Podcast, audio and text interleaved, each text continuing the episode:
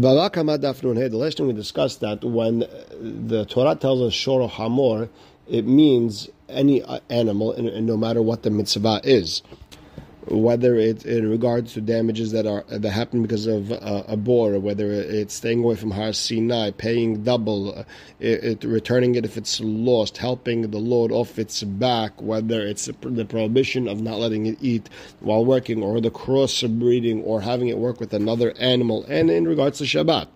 And the same rules apply to all wild animals and birds.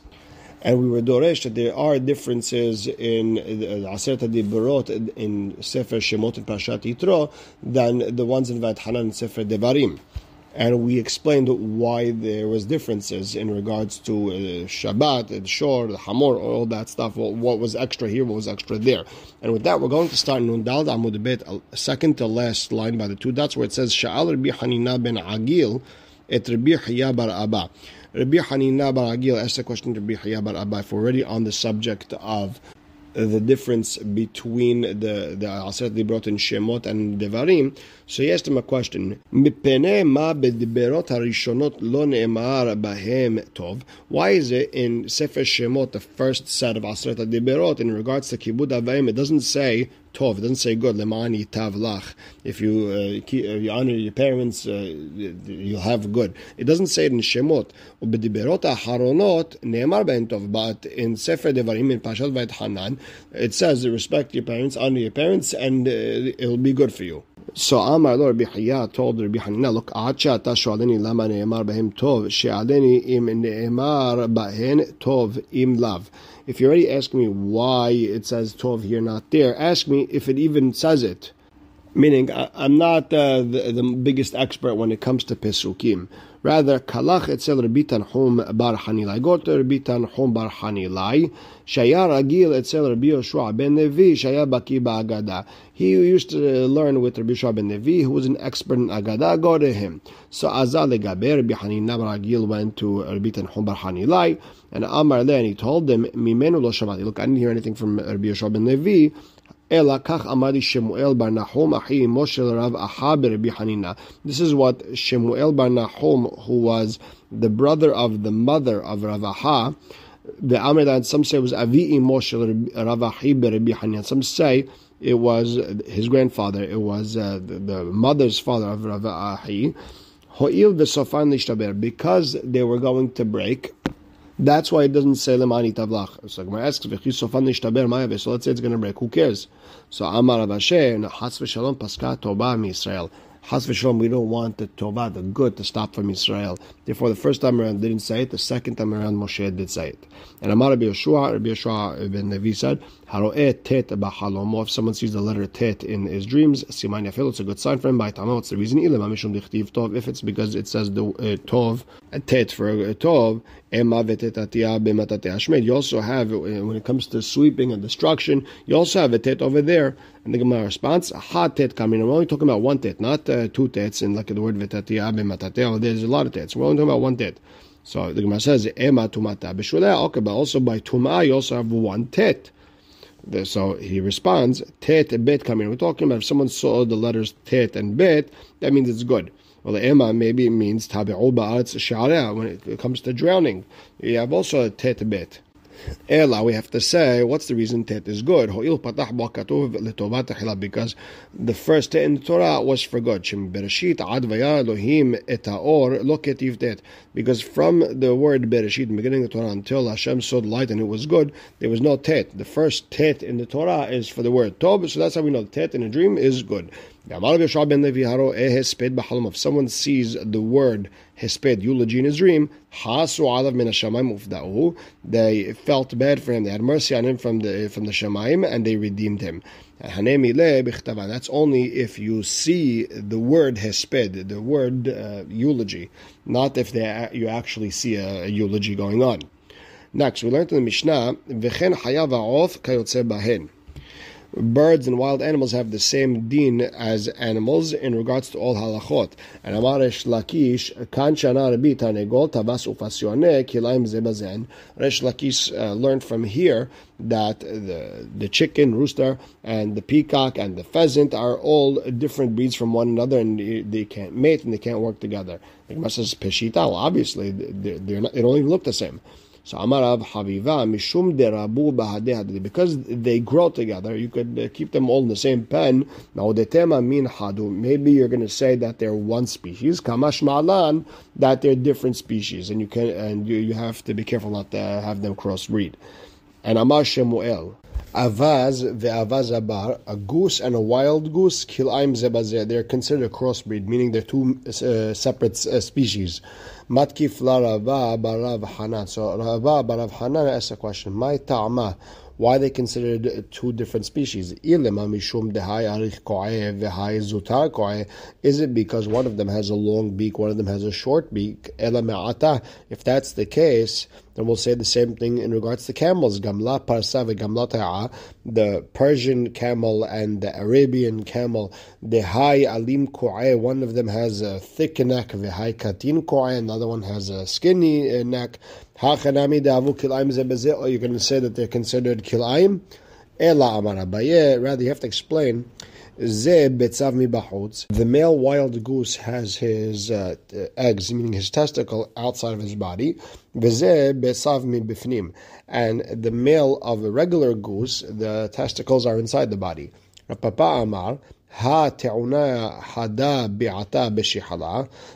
nekeva, the female of the wild goose, has one egg in her ovary, meaning only one egg at a time. And the female of a regular goose has a few different eggs in the ovary at the same time. And if a person crossbreeds two species of animals of the sea, Loke, you get makot for crossbreeding animals. My time, what's the reason? Amarav adab arava mishemed deula atiyah lemineu miyabasha. Because in Maaseh Bereshit, in the creation, we have lemineu. It says lemineu in regards to land creatures, and lemineu in regards to sea creatures. Meaning they have the same rule that you're not allowed to crossbreed species. Ba'er haba. Rahaba has a question. Let's say a person leads a plow with a fish in the water and the other rope to a goat, and they're walking together. What's the halakha over there? Is that kilayim or not?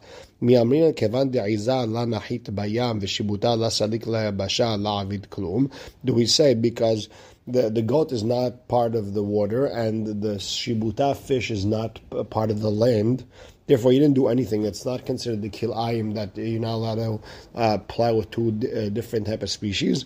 Or dilma hashtami hat kamanhig, or at the end of the day, you're leading two different species to do one job, and that's the problem.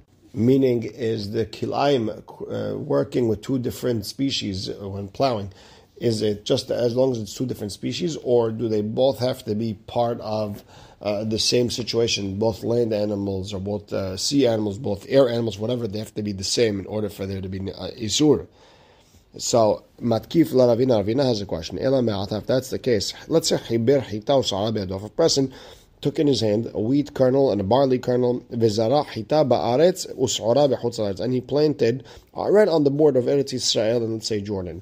He planted the wheat in Eretz Yisrael, the barley right outside of Eretz Yisrael, and we know that any mitzvah that has to do with the land is only asur midrabanan outside of Eretz Yisrael. So if you planted it like that, you can say you have also, there's also kilayim over there. So they responded to Rabina, Hachiyashta, what are you comparing? Hatam, in regards to the wheat and barley, Eretz mekom hiyuva, chutz elatz la mekom hiyuva. Meaning the Eretz Yisrael is considered a place where there's an obligation to do mitzvah. Outside of it is an area where there's no mitzvah to do the mitzvah. Meaning they're two separate areas. One area is obligated, the other area is exempt.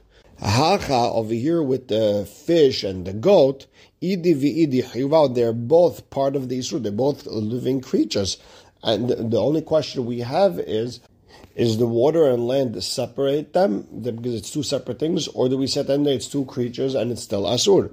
And the Gemara ends off with no answer. And hadan alach shor shenagach et hapara. And now we're starting the sixth perek of Masechet Bava Kama. Hakones etzon ladir. If someone brought a sheep into his into a pen, into a barn, and he locked the door properly, and it found a way out and it damaged, whether it ate something, whether it trampled something, patur, he doesn't have to pay, he's exempt from paying, because he did whatever he was supposed to do. If he didn't lock it properly and it left and it caused damage, hayav, then he has to pay because he was negligent. If the wall, let's say, fell down in the middle of the night, or let's say thieves busted the wall open, and it left and it caused damage, patur doesn't have to pay. If robbers took the sheep outside, they were planning on stealing it. At that point, listim hayavin. At that point, the robbers they're obligated to pay if this animal caused any damages. Let's say a person left it in the sun, and the sun drove it so crazy that it found a way to bust a wall open just to get out of there. Or forgive it to someone not competent, a deaf, mute, an imbecile, a child, and it left and it caused damage, hayav. At that point, the owner is liable for damages because he was negligent to who he gave it to or where he put it. If you gave it to a shepherd, the shepherd is now instead of him, meaning the shepherd is obligated to pay for any damages. Let's say this animal fell into a yard. Some sort of onus happened. It was a mistake. It wasn't any negligence. It just happened. And it enjoyed, let's say it went and ate something or something happened over there that it benefited from, then the owner has to pay whatever he benefited. If the animal ate fruits, you have to pay for the fruits, as we explained, and if it fell on fruits, not on the floor, you have to pay what a person would want the animal to fall on fruits, not on the floor. That's the Meiri, very good that look into the Meiri over here.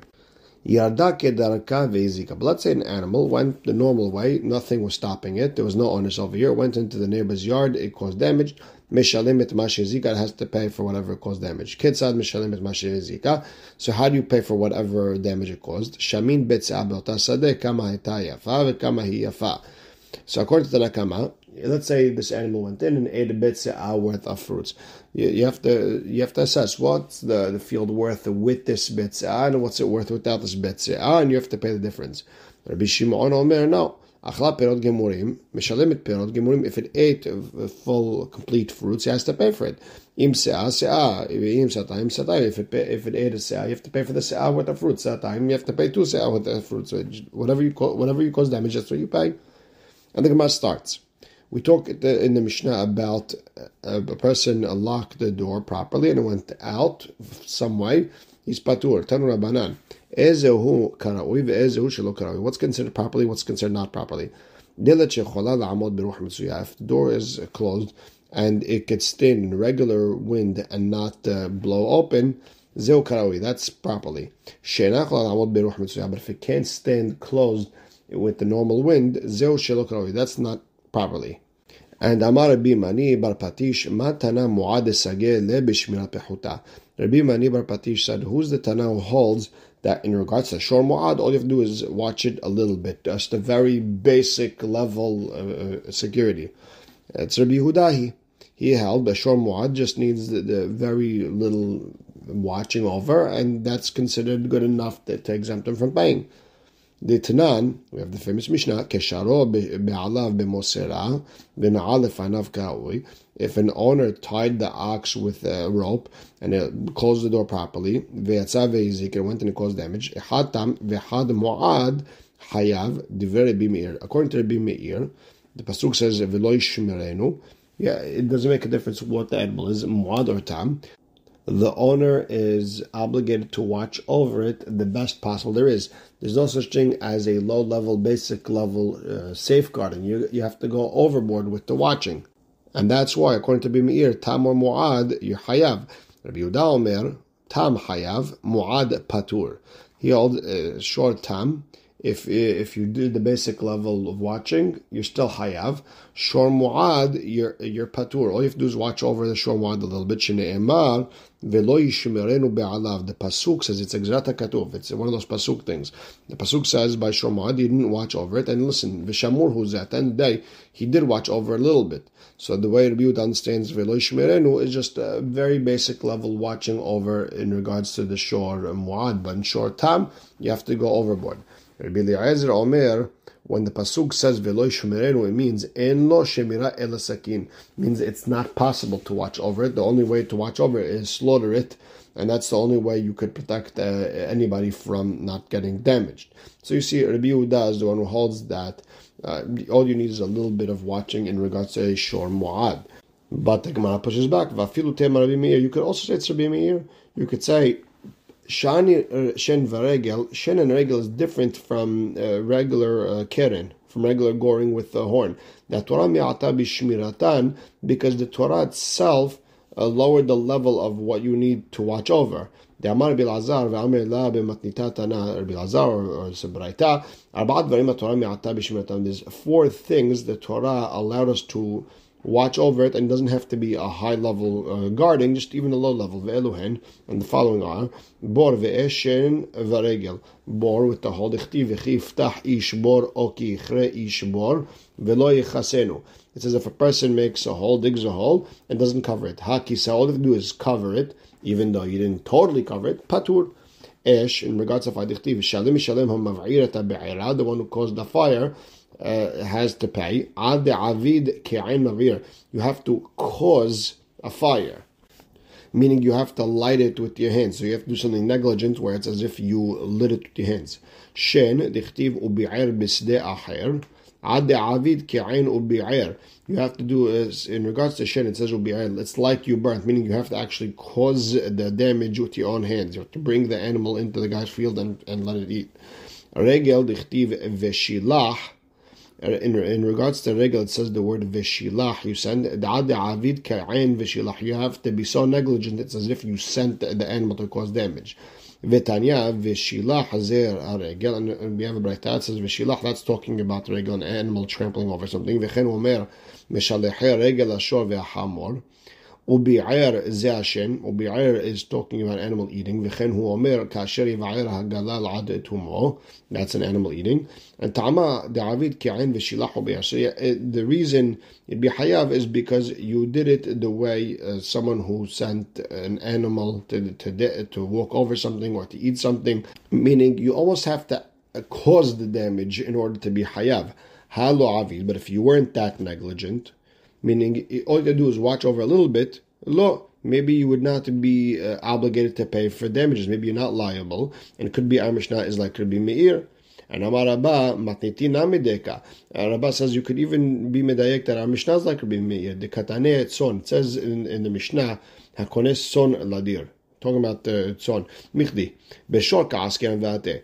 Up until now we're talking about big oxen, big bulls. Nitni, shor. Why don't we just say, sure, my shana de katanetzon, how do we get the sheep? Lav mishum da Torah mi'ata b'shmiratan isn't because the Torah lowered the level of what you have to watch over it. Lav mishum dekan keren laketiva be shen v'regel hudechtiva. Isn't it because in regards to tzon, it doesn't say anything about goring with the horn, rather it just says about an animal eating or walking, trampling over something. V'kamash malan, the hidush should be the shen v'regel de mu'adinhu.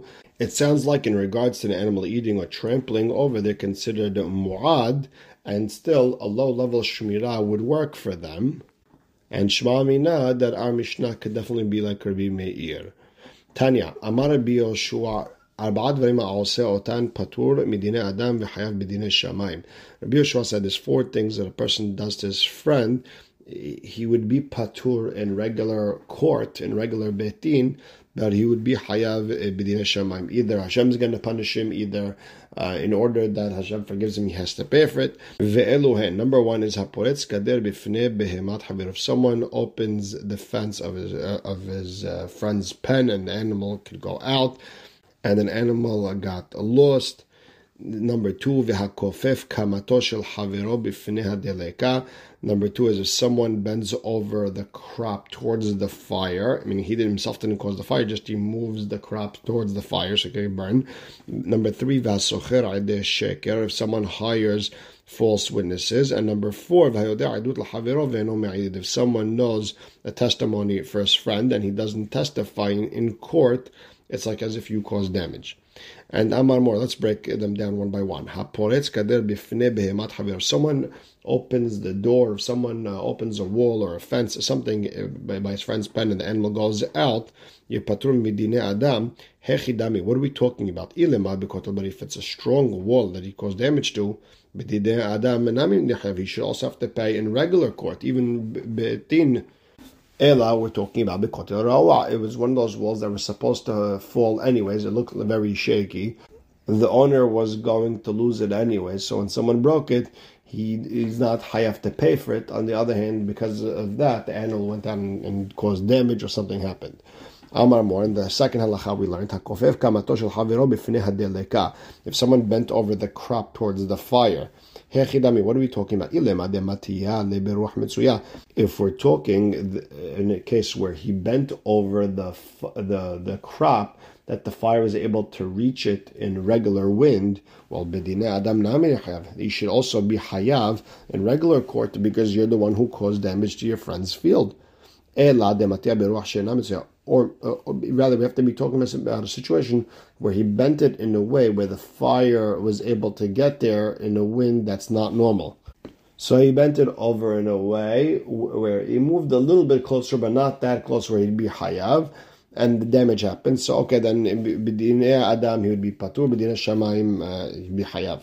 V'ashe amar tamunit mar. No, over here we're talking about where it's hidden, meaning the person made it hidden. So like there's a whole bunch of crop over here, and he covered it with something, but not something strong enough where it can block the fire.